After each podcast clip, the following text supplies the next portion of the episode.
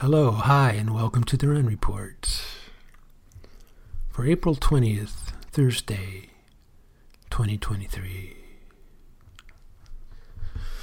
The title of this podcast is A Matcha Latte and the Subterranean Street People.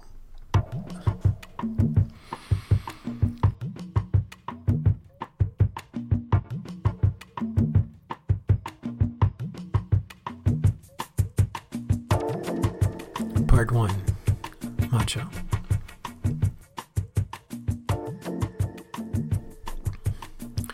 It's basically green tea, Camellia sinensis, that's been shaded for three or four weeks before being harvested.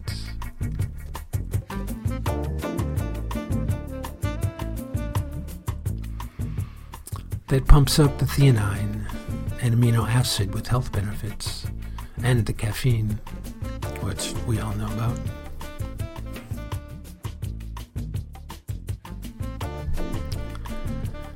Matcha latte is my drink of choice at the cafe these days.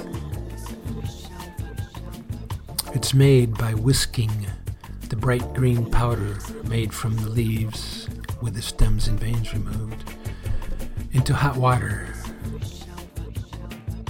and then injecting the steaming milk from the cappuccino maker to create a frothy beverage. It's considered a high tea ceremony in Japan, where it's consumed ritually.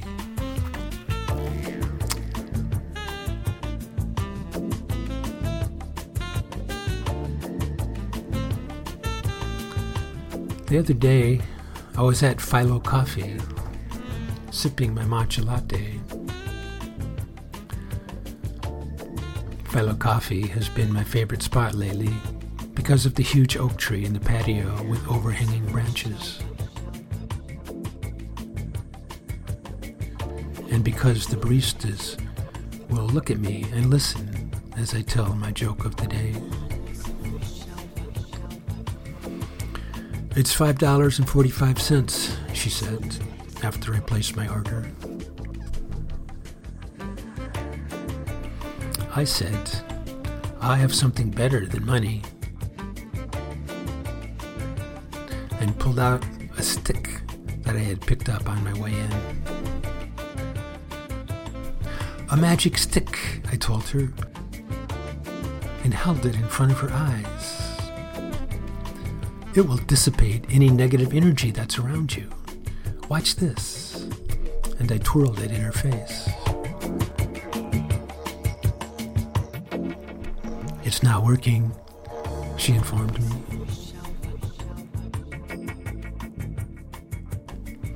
Okay, look, I shouldn't do this, but I have a special rock, too. And pulled a small chunk of flint out of my pocket which I had stashed there knowing that I might run into headwinds. I'm sorry, we don't take rocks either, she responded. What? I can't believe it. With this special rock, you can make three arrowheads and a knife. She just looked at me, but we had our joke.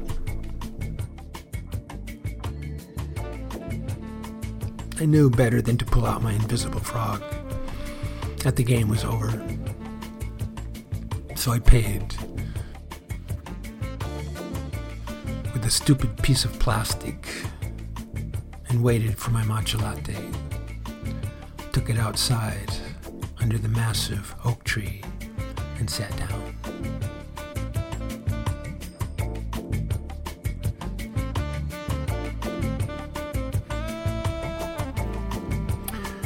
And after having fortified myself and perused my phone for news and inspiration, I got on my bike and proceeded downhill and downriver to visit the San Pedro Park and the creek that flows out of it. Sort of a creek. The caffeine buzzing serenely through my system.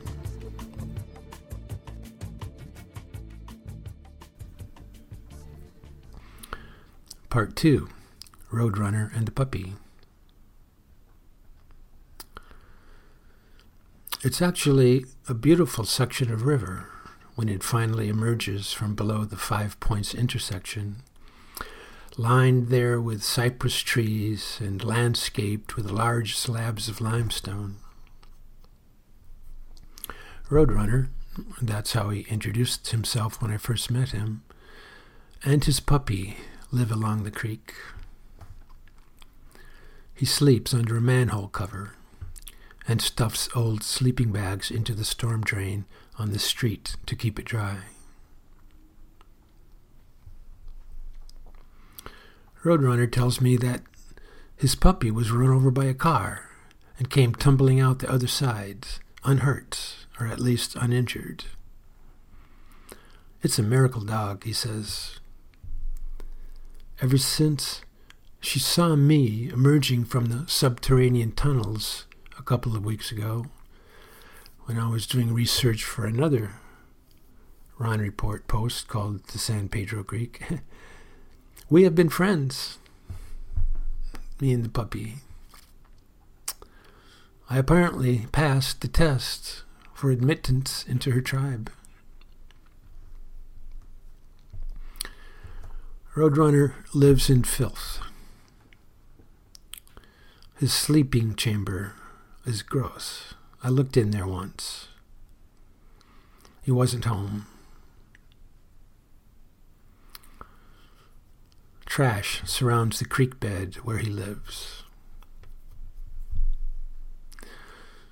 He is an able bodied, middle aged man, but can't seem to gain any traction in getting his life together.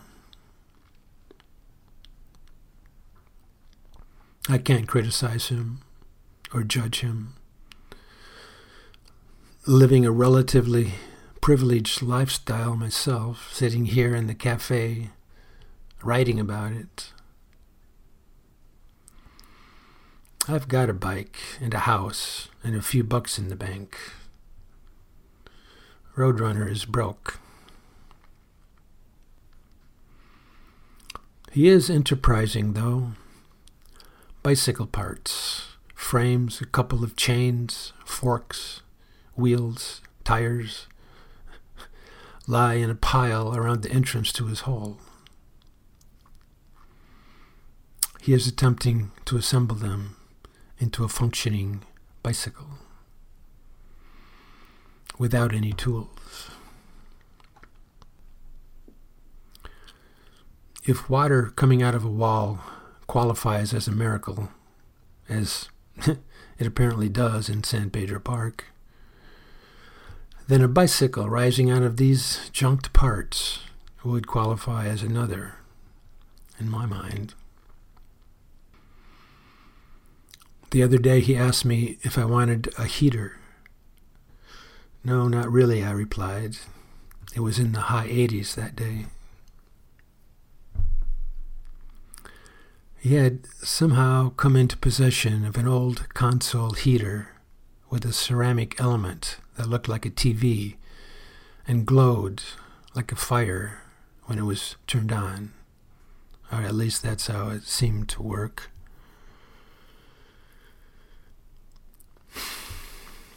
He's homeless and jobless, but he accumulates odd pieces of junk, hoping to find some value in them several boxes of COVID test kits, a $1 memorial coin with a profile of Benjamin Harrison on it, dated 1889, but worth exactly $1. A collection of sunglasses. A strange wooden X thing that turned out to be the legs of a coffee table are among the items. There are various and assorted street people that camp out along this stretch of the creek on most days when I pass by. some asleep in their blankets. It's actually a pleasant path to ride along. A few trees, the limestone rocks placed along the banks. There is only two or three inches of water flowing in the creek bed due to the fact that the spring is dry. Where that water comes from is a mystery. Maybe street runoff. Maybe a miracle.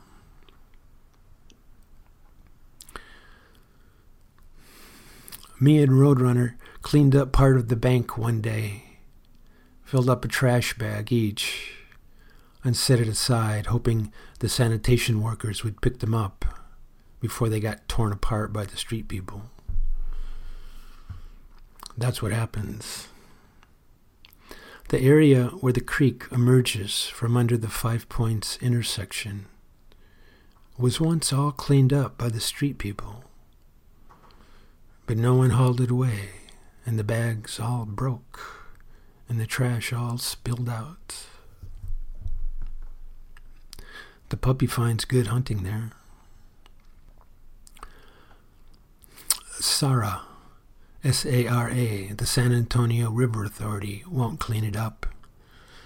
They only work downstream in the culture park.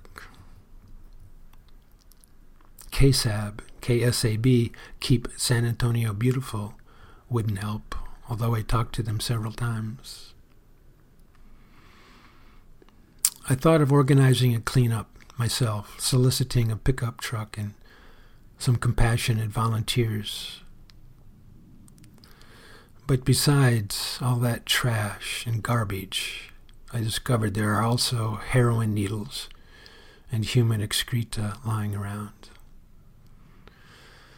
and I realized it wasn't appropriate or even safe to ask people to go down there.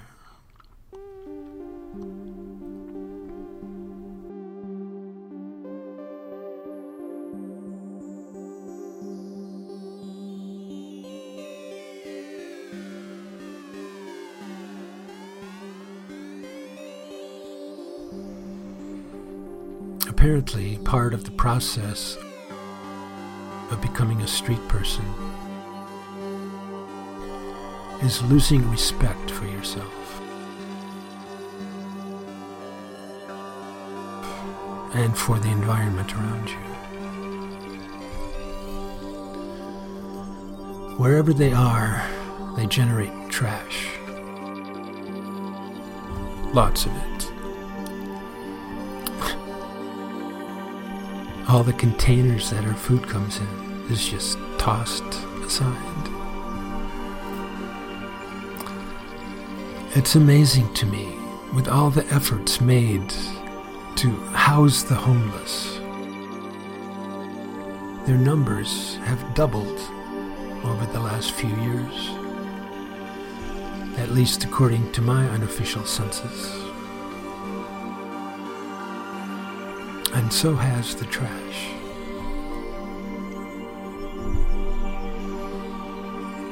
They have their own little world down there in the creek bed.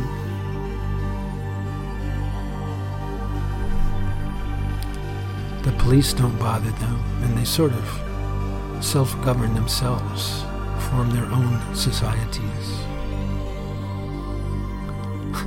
One day I was visiting Roadrunner and on the other side of the creek, a couple was walking by quickly and seemingly agitated. Roadrunner called out to them, and the woman responded that someone had stolen their bag during the night. And if they find them, they're going to stick a knife in their ribs.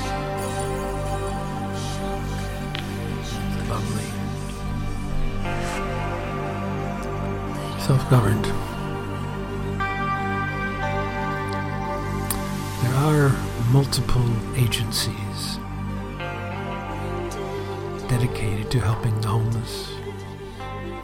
The Catholic Worker House, SAM Ministries, Christian Assistance Ministries, Center for Healthcare Services, the city's Department of Human Services, Corazon San Antonio, Haven for Hope. but nevertheless, the number of homeless people just seems to increase. They're now building a permanent supportive housing project that will help some of the most vulnerable. And it's a great project. Check out the link. But it's just a drop in the proverbial bucket.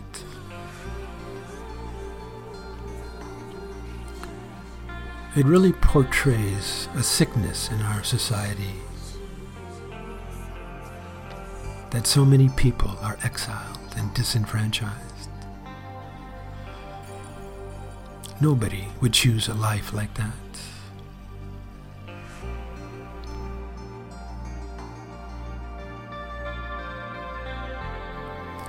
Here in the midst of the richest country the world has ever known, people are living in dire poverty.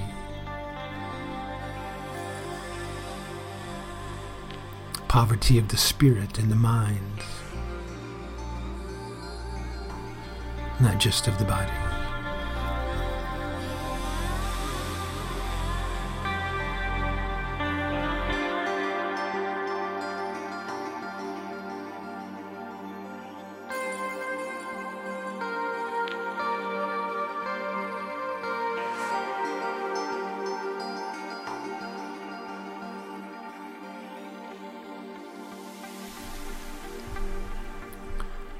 Part 3 At the Cafe.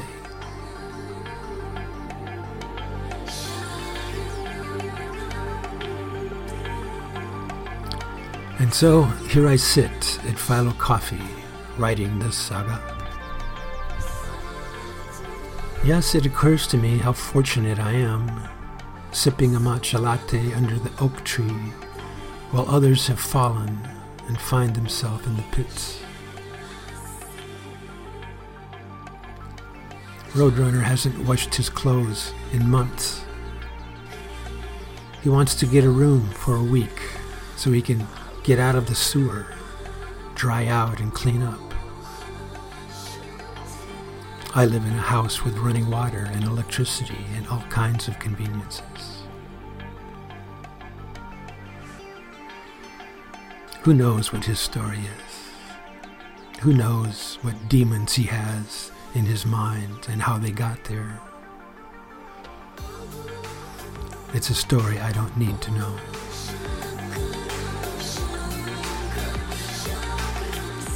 I'm sitting under the arms of the great oak tree with the wind whispering through the leaves.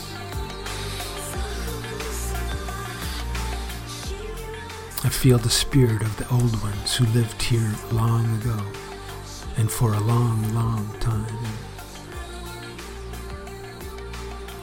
For them, the creek was alive and above ground. It flowed continuously from the spring that came from deep underground. It was the abode of Mother Nature herself.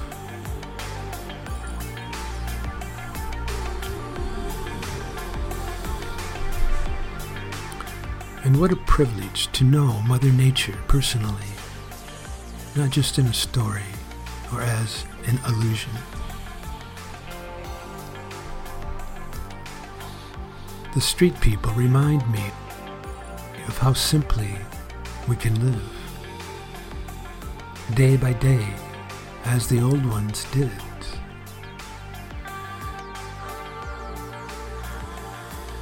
Oh, we have forgotten both that simplicity and the kindness of Mother Nature,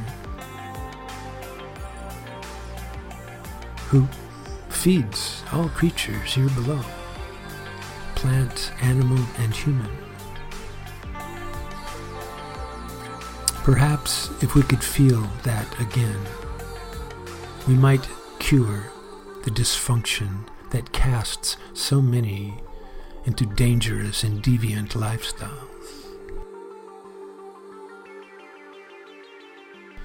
Deprived of healthy food, health care,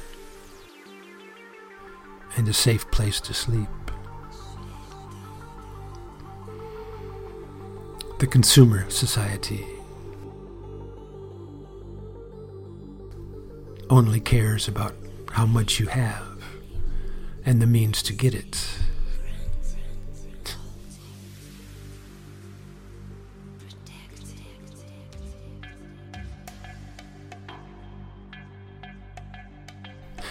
We're willing to waste the whole world to create wealth that we don't even need. Money is our God, an unholy and arbitrary deity, but we worship it anyway.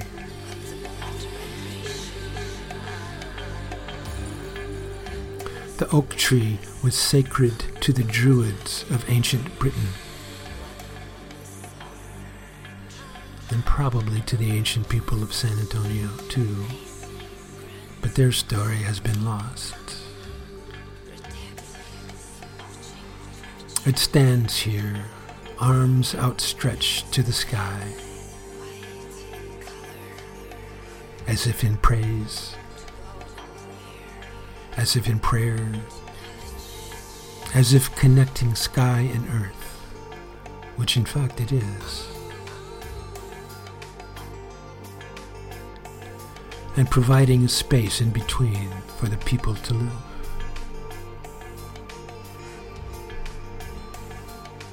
Tree of life, oh tree of hope, sprouted so long ago. From a small acorn. Bless me. Bless us all. Bless the subterranean street people and the above ground street people. Bless the rich folk with some wisdom. Bless the poor folk with good health. Bless the liars and the truth tellers with the gift of silence. Bless the air breathers with oxygen That would be us. Bless the high flyers with a place to nest. Bless the bugs with a place to crawl. Bless the squirrels with acorns. Bless the ground dwellers with shade. Bless the kids with a place to climb. bless us all just by being here, so large and full. I don't know, but I kind of think that's probably what the ancient people felt too.